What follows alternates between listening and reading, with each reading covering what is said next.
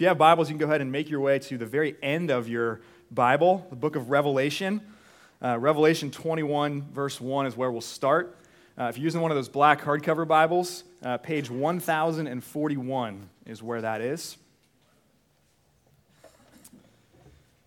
Advent, which we are celebrating right now, we're in our fourth Sunday of Advent. Advent celebrates God making his dwelling with people. And in one sense, as you think about that, God has, has always dwelled with his people. Uh, this, is, this is his world. He made this world. You and I occupy space that God created out of nothing. But if you remember back, if you're familiar with the Bible, if you remember back to the book of Genesis, there was a special way that God was able to dwell with his people before sin entered the world. When humanity sinned against God, sin fractured that relationship. It created separation, it created enmity between God and humanity. And so, since then, God then has to take the initiative to make his dwelling among us. And so, as the centuries unfold, we see God dwelling with his people as the Israelites build the tabernacle that they carry around with them through the wilderness and into the promised land. Eventually, he dwells with his people in the temple that's built in Jerusalem. But as the author of Hebrews tells us, all of that is just a whisper. All of those are but shadows. In the first advent, though, shadow becomes substance. In the first advent, shadow becomes substance. We read in the Gospel of John, uh, chapter 1, verse 14 The Word became flesh and dwelt among us. And we have seen his glory, glory as of the only Son from the Father, full of grace and truth.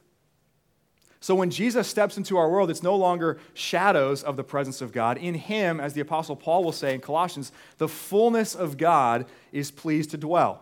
And we sing about this in our Christmas songs. Jesus is our Emmanuel, which means God with us. But there is a still yet fuller experience of God making his dwelling among us that will come. And that's what John hears in Revelation chapter 21. So think of it this way in the first advent, shadow becomes substance. In the second advent, substance becomes summation. Shadow becomes substance in the first advent of Jesus, Jesus born as a baby into the world. In the second advent, substance becomes summation. In the newness of heaven, the fullness of God is going to be pleased to dwell with, his, with us, his people, presently and permanently. Uh, not for a few years, not in a dwelling made by human hands, it will be the complete fulfillment of this promise that God has always made to be our God and to keep us as his people. And so, Revelation 21 and 22 is really a picture of what that's going to look like. As we near the end of this series that we've been in these last several weeks about watching and waiting, it's important to include uh, this picture, I think, for the very same reason that John includes it in this letter, in this book that he writes, the book of Revelation. Because seeing the end of the story, getting a glimpse, getting a preview of the end of the story, brings comfort, uh, it brings courage, it brings hope to embattled men and women like you and me. And I don't know if you're feeling this right now, or maybe to what degree you're feeling this is a better way to say it. Life in this world is hard. Life in this world is, uh, is wearisome. It's full of trial, it's full of tribulation. It tests our every resolve. It, it challenges every source of hope that we would look to, every source of endurance that we would look to. And so when Jesus pulls back the curtain a little bit and lets John see what God dwelling with his people forever actually looks like, John shares that as he writes this letter so that we, the embattled, might press on that we might see not only God's future for the world in general, but we might actually get a little bit of a glimpse of God's future for us, his people, who in the conclusion of this book are depicted as this beautiful bride of Jesus Christ. And so, thinking about this text and, and wanting to share it with you today, my hope is that we would not dismiss this as the stuff of fairy tales uh, Revelation is a hard book. If you've ever dabbled in the book of Revelation, lots of imagery, it's tough to navigate your way through. But as a friend of mine says often, it's not a puzzle book meant to be solved, it's a picture book. It's a picture book. And my hope for you is that you would see and believe in these words how Jesus himself sees you and who Jesus is making you to be as he continues his work of making all things new. And my hope is that this picture of what you and I, as the people of God, will look like in the end will also free us to live a certain way today. And that it will stir in us and will sustain in us this anticipation that we're seeking to cultivate in the Advent season. That it will stir and sustain in us really a whole lifestyle of watching and waiting. So I invite you to listen now with open ears to this book that we love. I'm going to read Revelation 21 and the first five verses of Revelation uh, 22. Then I saw a new heaven and a new earth, for the first heaven and the first earth had passed away, and the sea was no more. And I saw the holy city, New Jerusalem, coming down out of heaven from God, prepared as a bride adorned for her husband. And I heard a loud voice from the throne saying, Behold, the dwelling place of God is with man. He will dwell with them, and they will be his people, and God himself will be with them as their God. He will wipe away every tear from their eyes and death shall be no more. Neither shall there be mourning, nor crying, nor pain anymore, for the former things have passed away. And he who was seated on the throne said, Behold, I am making all things new. Also, he said, Write this down, for these words are trustworthy and true. And he said to me, It is done.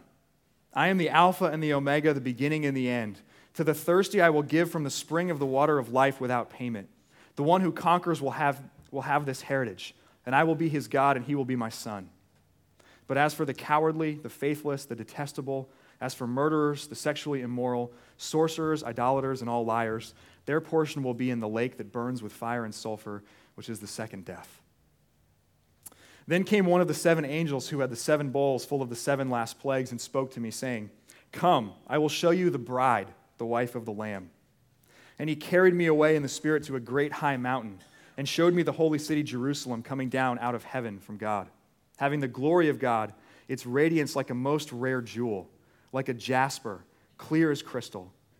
It had a great high wall with 12 gates, and at the gates, 12 angels, and on the gates, the names of the 12 tribes of the sons of Israel were inscribed. On the east, three gates, on the north, three gates, on the south, three gates, and on the west, three gates. And the wall of the city had 12 foundations and on them were the 12 names of the 12 apostles of the Lamb. And the one who spoke with me had a measuring rod of gold to measure the city and its gates and walls. The city lies foursquare, its length the same as its width. And he measured the city with his rod, 12,000 stadia. Its length and width and height are equal. He also measured its wall, 144 cubits by human measurement, which is also an angel's measurement. The wall was built of jasper, while the city was pure gold, clear as glass. The foundations of the wall of the city were adorned with every kind of jewel. The first was jasper, the second, sapphire, the third, agate, the fourth, emerald, the fifth, onyx, the sixth, carnelian, the seventh, chrysolite, the eighth, beryl, the ninth, topaz, the tenth, chrysoprase, the eleventh, jacinth, the twelfth, amethyst. And the twelve gates were twelve pearls, each of the gates made of a single pearl, and the street of the city was pure gold, transparent as glass. And I saw no temple in the city, for its temple is the Lord God, the Almighty, and the Lamb. And the city has, has no need of sun or moon to shine on it, for the glory of God gives it light, and its lamp is the Lamb. By its light will the nations walk, and the kings of the earth will bring their glory into it. And its gates will never be shut by day, and there will be no night there. They will bring into it the glory and honor of the nations, but nothing unclean will ever enter it, nor anyone who does what is detestable or false, but only those who are written in the Lamb's book of life. Then the angel showed me the river of the water of life, bright as crystal, flowing from the throne of God and of the Lamb through the middle of the street of the city. Also, on either side of the river, the tree of life, with its 12 kinds of fruit, yielding its fruit each month. The leaves of the tree were for the healing of the nations.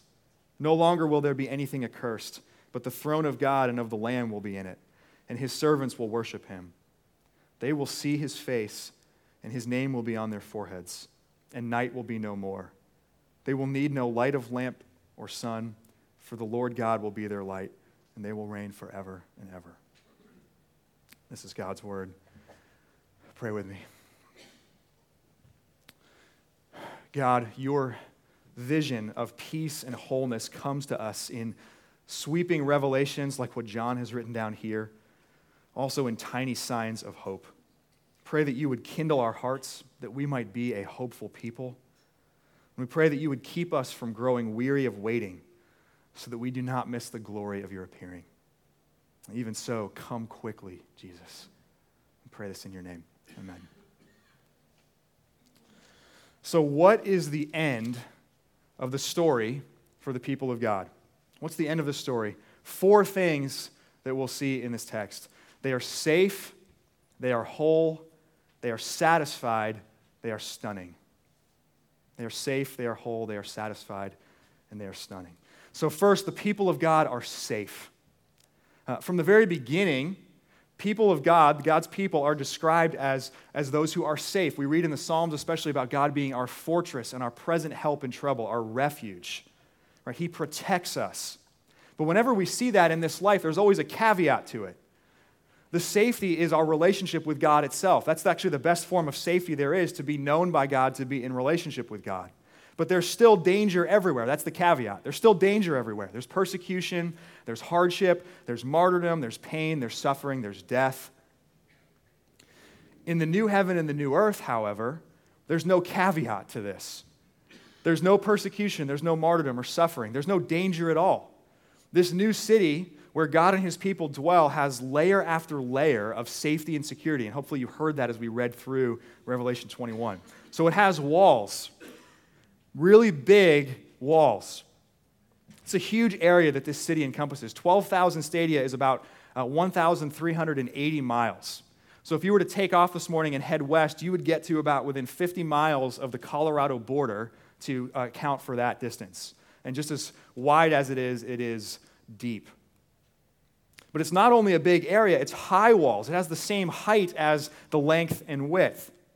In uh, antiquated warfare tactics, the way that you would uh, lay siege to a city would to be to build siege works. You'd build a, a tower of some kind or some kind of ramp that you could use and put up against the walls of a city and then go over the wall and attack the people that were on the wall. So imagine having to build a ramp or some kind of structure as high as, let's say, for example, the Willis Tower, the old Sears Tower in Chicago. The Willis Tower is about a third of a mile tall. So you would have to stack 4,000 Willis Towers on top of one another to make up the height that's described of this new city, the walls of the, this new city. And they're not only tall and big, they're thick. 144 cubits is about 216 feet thick. On top of the walls, there are angels to guard the gates. And that takes us back again to the book of Genesis. When Adam and Eve are banished from the garden, God stations an angel there so that they can't come back in. Now there are 12 angels guarding the 12 gates of this new city. The presence of God is there. This new city is essentially a supersized version of the most holy place in the temple. Right? The most holy place was the part of the temple where God's presence actually dwelled. In this vision, though, John sees that there is no temple at all in this new city because God Himself, present with His people, is the temple. God's presence with His people always has a protective element, it helps protect Israel from their enemies. So they would carry the Ark of the Covenant with them when they came into the Promised Land. And then also, before Babylon came and invaded and conquered Jerusalem, the presence of, the, of God left the temple. But here's the other part of that the temple didn't just protect the Israelites from their enemies, the temple also protected the Israelites from God. In the old Jerusalem, God couldn't dwell with Israel apart from the temple because God's holiness would have consumed them in their sinfulness. And that's why there's this whole system of priests and sacrifices and a high priest who once a year would go into that most holy place and make atonement for the people. But in the new heavens and the new earth, sin is completely eradicated. So God can dwell fully with his people without the temple protecting them. They don't have to be protected from enemies, they don't have to be protected from God himself because sin is gone. It's always light in the city, there's no night. That's because God Himself and Jesus, they are the source of light. Biblically, uh, these images of darkness and light, darkness is associated with sin and danger. And so when there's no night or darkness anymore, that means all of that is, is no more. And it says that God's people have his name on their forehead. Um, that's actually an image that recurs several times in the book of Revelation. What it means is that the people of God are sealed by God, that they are kept. There's a complete fulfillment that happens in this new heavens and new earth. They're kept by God. On top of all of that, what we read there in verse 8 or so of chapter 21 is that everything that is not righteous or everything that is not redeemed is thrown into the lake of fire. So, Satan, the beast, the false prophet, these characters that make appearances in the book of Revelation, really throughout Scripture, um, also death itself, mourning, pain, suffering, and all who persist in their rebellion against God, those whose names are not written down in the book of life. So, what that says to us is that there is both the eradication of all sin, the, the quelling of all rebellion against God forever. And on top of that, there are all these safety measures like walls and angels to guard the gates and God's presence. Now, if that seems like overkill to you, it's because it is overkill. But the idea we're really supposed to get from reading what John writes down here in, in Revelation 21 is that there is complete safety and complete security for God's people. So, what does that mean for the church today? What does that mean for you and me? It means that you and I should press on with courage in this life. In our culture, really in all cultures, Christians can slip into something called a fortress mentality. We can wall ourselves off from the world, kind of live a parallel existence to people that are not Christians, people that don't really want anything to do with the things of God. Maybe we do some of that sometimes uh, because we're, we have a healthy anticipation for what the end of the story is, right? We, we long for this day and this kind of safety and security to be ours. But if we're honest, probably most of that fortress mentality is fear driven. We're afraid. We're afraid that we're going to become hurt, we're going to become corrupted, we're going to be somehow negatively impacted by sin or by sinful people.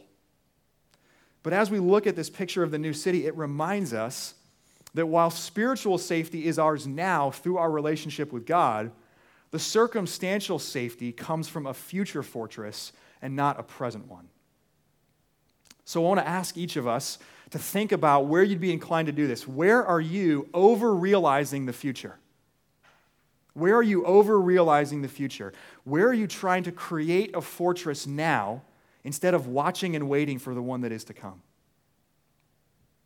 all of us are likely to, in one way or another, or at least at certain times, become fearful and overwhelmed as we observe life in, in this world. Personally, uh, it's intimidating for me to think about what it's going to look like now and into the future to be faithfully present as a Christian in this world, in this society. Uh, for me, some of that's even vocational. So I make a living, I provide for myself and my family, put food on our table and, and a roof over our head by teaching and then seeking to live out certain convictions, some of which are increasingly viewed as backward, even damaging to humanity. Research that's been coming out from the Barna organization and some other uh, groups is saying that increasingly Americans are viewing Christianity as an, as an overall negative impact and, and it's dangerous. Religion itself, or Christianity specifically, is dangerous.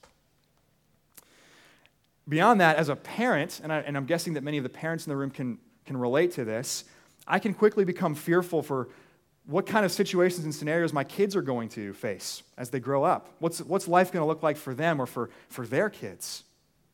So, the temptation might be for you and I to put our kids in a bubble or to make my home into a complete fortress or to view my church community as a fortress. Right? To view you as the men and women of this church with me as, as those who protect me from the world, quote unquote, out there, rather than stand shoulder to shoulder with me and engage it with me. But here's the thing just as we don't really perceive the grace and mercy of God until we really grasp the horror of sin, in a similar way, we will only perceive the worth of the safety described in Revelation 21 to the degree that we become personally acquainted with the, the real danger that exists. So you and I might hear John's description of Revelation 21 and the safety that's described there, and we might think, yeah, okay, that sounds great.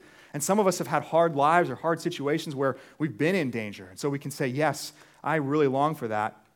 How much more would the 50,000 men, women, and children on the eastern side of Aleppo right now love this picture of safety? What would that mean to them in the midst of imminent danger? So we are called then to venture into this life, into this world with courage, trusting that that will only deepen our longing for and our appreciation of the safety that will one day be ours. So don't construct an artificial fortress of your own now. Wait and watch for the one that is to come. Second, the people of God are whole. They're not just safe, they are whole. In this new city, the number of God's people is complete. Uh, in the Bible and Scripture, numbers are, are, are, important and they usually signify something. And so the number 12 signifies completion, it's a number of wholeness. And here in this passage, we see that the people of God are complete by several references to the number 12. So the dimensions of the walls of this city are multiples of 12 12,000 stadia, 144 cubits thick. There's 12 gates, there's 12 foundations. The foundations are made of 12 stones. So, what we see here is there, there's actually incredible unity between the Old Testament and the New Testament that shows up here in Revelation. The city includes both uh, these 12 gates, which represent the, the 12 uh, tribes of Israel, and the 12 foundations, which represent the 12 apostles. And then to both of these groups is added this great picture of all the kings and peoples of the earth bringing their glory into the city. And that echoes what John has seen earlier in Revelation about a great multitude standing around the throne of God from every tongue and tribe and people and nation, worshiping God in this new heavens and new earth. So the idea here is this that no one who's supposed to be here is missing. In the new city, no one who's supposed to be there is missing. Actually, we read in, in Revelation and other places because of God's kindness and his loving patience, he actually delays this day. He delays the day of the Lord until the number of his people is complete. He's waiting for the day that that number is complete. But when the end does come, that means that we can be confident that the people of God are whole. Now, if the end of the story for the people of God is that they are whole, what does that mean for us today? It means that we can love people boldly and at the same time love people free of worry that we will somehow mess up God's plan. Have you ever wrestled with that? Have you ever struggled like maybe I'm going to be the one that messes up God's plan for this individual person's life or someone else's life? Uh, as Christians, we're called to love people with our words, we're called to love people with our deeds. And we want, as those who are experiencing, have experienced the same thing, we want other people to come and believe in Jesus and his finished work. But sometimes we can really adopt a, a guilt motivation as we do that. It's actually a tactic that some people intentionally use when, we, when they talk about sharing the gospel with other people or serving other people. And it might sound something like this You don't want Jesus to turn to you on that last day and say, You know, Joe, uh, that friend of yours, I really wanted them to be here. I really was hoping they would be here. Too bad you screwed that up. Do you hear the guilt motivation in that? And it sounds ridiculous when we say it out loud, and praise God, Jesus doesn't actually say that to us. We couldn't, we couldn't stand up underneath the weight of that. But don't we, aren't we inclined to think that way sometimes? Aren't we inclined to act that way sometimes and operate as if that were the case? And so maybe we overthink things and we become paralyzed from actually loving people boldly because we put so much emphasis on what will happen if I do or don't do this perfectly if I do or don't say exactly the right words or, or serve this person in exactly the right way. But the wholeness of God's people here at the end sends us out with freedom to love boldly and without that kind of worry or that guilt motivation. We believe that God has to be the one that, that changes hearts, that, it, that God has to be the one that opens our eyes to see Jesus as necessary and beautiful for me, for you, for anyone. That's how that has to happen. And so, our well reasoned words, our service of others is not ultimately what does that. And rather than demotivate our pursuits, rather than seeing the wholeness of the people of God at the end and going, like, well, I guess it's going to take care of itself, this should actually ignite our pursuit of this. So, with your words, with your care of others, with your service, who can you love boldly today? Who can you love boldly this week? Who have you been paralyzed and, overthinking so much in recent weeks or months, thinking, how do I engage with this person? What are the right words to say? Who can you love boldly, free from worry? Because in the end, the people of God are whole. Third, the people of God are satisfied. They're satisfied. We, as human beings, we are created to find satisfaction in God. And that was true from the very beginning in the Garden of Eden. We are image bearers of God. But as we rebel against God, part of that rebellion is to, to begin to seek satisfaction in anything else. Seeking satisfaction in things that are infinitely lesser than God and asking them to fulfill longings that really only He can. Common description of this that shows up in Scripture is thirst. We thirst for things, and we want our thirst quenched. And there's this great account in the Gospel of John, chapter 4, where Jesus is sitting with a Samaritan woman. And he says, Everyone who drinks of the water of this well, they're going to be thirsty again. But I actually have a kind of water that if you drink it, it will well up in you to eternal life, and you will never thirst again. And what he's saying, what he's inviting that woman to in that moment, is that you will never be satisfied until you find your satisfaction in me. You'll never be satisfied until you find your satisfaction in Jesus. In this picture we have in Revelation of this new city, we see the river of life flowing from the throne of God. It's this river of that living water, eternal life and blessings and joy and satisfaction with God forever. And maybe you heard this as we read it as well. The tree of life is back in the new city. The tree of life, this tree was in the, the garden. But once humanity sinned, God banished people from the garden. He specifically banished them from that tree because he did not want them to eat of it in their sinfulness and live forever in this kind of unredeemed, broken state. But in the new city, when sin has been eradicated, the people of God are again invited to eat from the tree of life, and it satisfies. That's what it says. It satisfies, it yields fruit year around, its leaves heal the nations. So God's people are provided for, they are cared for, they're satisfied. If that's the end of the story for God's people, if, if satisfaction is the end of the story, what does that mean for you and I today? Well, it means that you and I can right now stop our futile search to quench our thirst with Jesus plus something else. Some of you are here and, and perhaps have never decided to put your faith in Christ, have never made any kind of commitment like that, you're maybe thinking through things or you have some kind of obstacle in the way of that, then I would invite you just to consider these words and, and Jesus' words specifically to that woman at the well. That, that there are, there's a kind of thirst that you have that will not be satisfied in anything but Him. But for those of us who have put our faith in Jesus, we still often have this battle of wanting to add something to that in order to feel satisfied. Maybe it's financial security. Maybe it's enough vacation time. Maybe it's healthy relationships or the healing of a specific relationship. Maybe it's a sense of significance with what you're doing in your life. Maybe it's a good reputation. Maybe it's being able to see visible results from your hard work and your effort. I know that last one in particular resonates a lot with me. That's a recurring one, seeing visible results from my work. The other one that comes up a lot for me is Jesus plus affirmation. So it can be easy for me to only feel satisfaction when there are more people affirming what I'm doing than there are people that are not affirming what I'm doing. Shorthand, I'll call this like the thumbs up to middle finger ratio. And how many of each are you getting? So when that ratio tips the wrong way, that's, that's usually when it exposes, like, okay, I'm putting, my, I'm putting my trust in Jesus plus affirmation.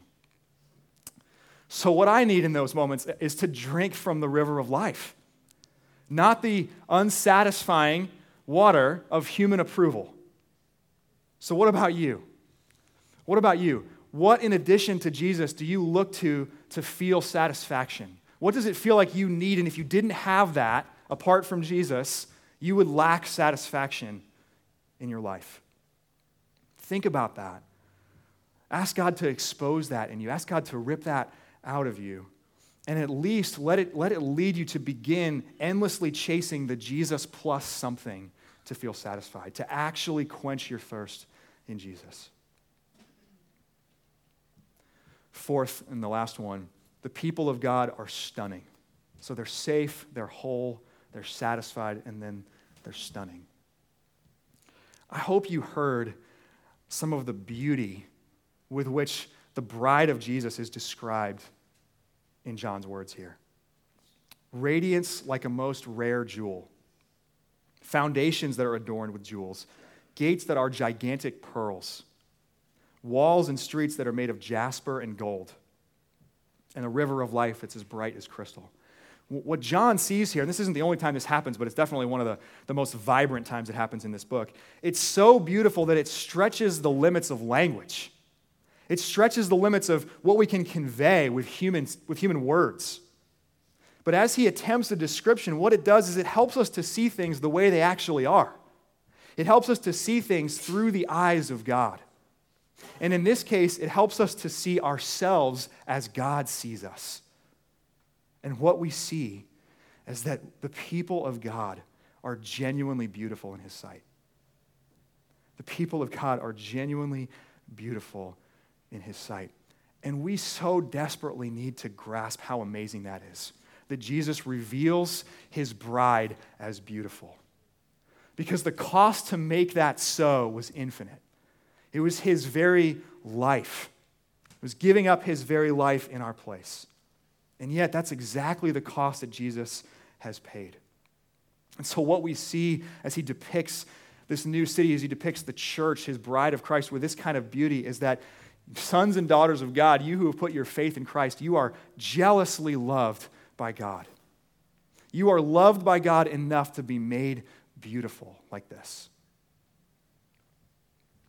If you've ever seen um, the movie Spanglish, came out several years back, there's a really powerful scene, at least it was for me personally. There's a, a manipulative mom in this well to do family, and she intentionally buys her daughter. Her daughter's name is Bernie. Bernie's overweight, struggling with her weight. She intentionally buys her overweight daughter a jacket that's a few sizes too small. It's like her way of trying to motivate her into fitting into smaller clothes and losing weight. So that understandably devastates, devastates Bernie. So the next day, while Bernie and, and her mom are gone, the family's housekeeper, whose name is Flor, secretly tailors that jacket so that it becomes the perfect fit. And when Bernie comes back, in her broken English, uh, she, she tells Bernie to try the, the coat on again. And it's, it's a really powerful scene. It's, um, it's a sacred statement of the worth of a human being of the, of the value of a person, of the beauty that people have in them. Where Flor changes the garment so that Bernie can wear it, Jesus actually cleanses and purifies his people. So he doesn't alter the garment, he actually transforms you and me so that we can wear a bride's pure garment. And if you were to back up a chapter in Revelation, in Revelation 19, it says, It was granted to her to clothe herself with fine linen, bright and pure. Jesus doesn't change the garment, he changes us so that the garment fits. And this is where the metaphor of the church as the bride of Jesus is really powerful. How, how, does a, how does a groom see his bride on their wedding day? What kind of eyes is he looking through that day? Well, it's those kinds of eyes, at least to the best that we can perceive that. It's those kinds of eyes that Jesus has for his people. But even more than a, hu- a human husband's eyes for his bride, Jesus doesn't just see his bride that way, he makes her beautiful.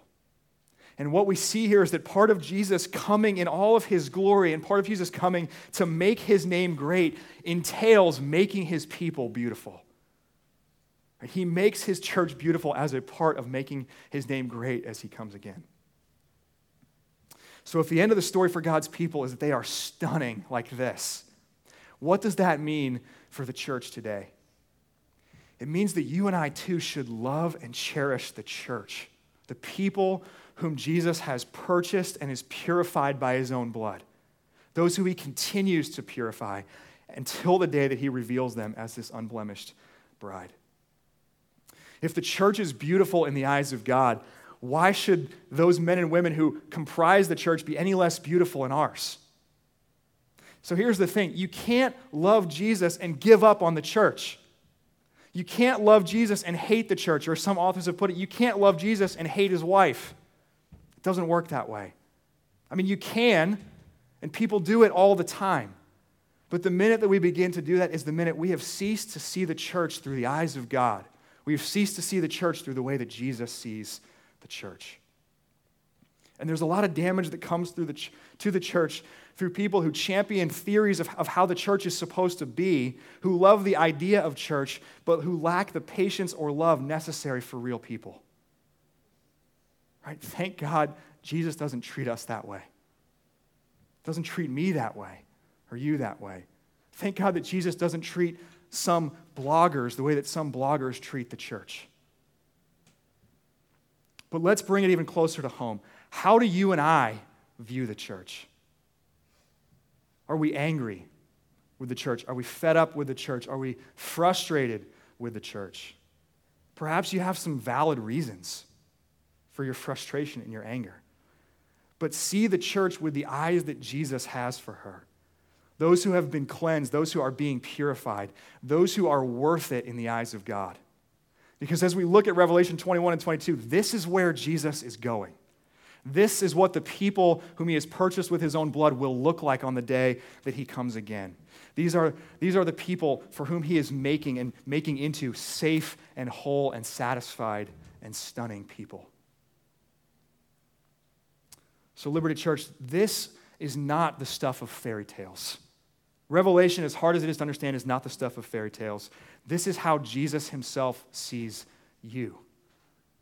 It's who Jesus is making you into as he makes all things new. And so let this vision of the future transform you in the present. Let this vision of the future fuel a lifestyle of watching and waiting and pursuing the day that this will all come to be.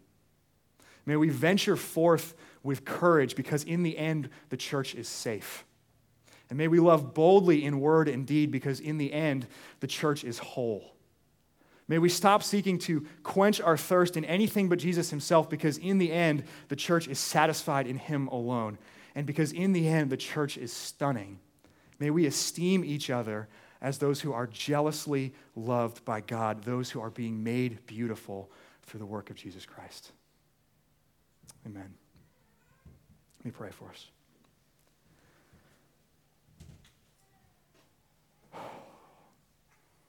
Jesus, what love you have for us.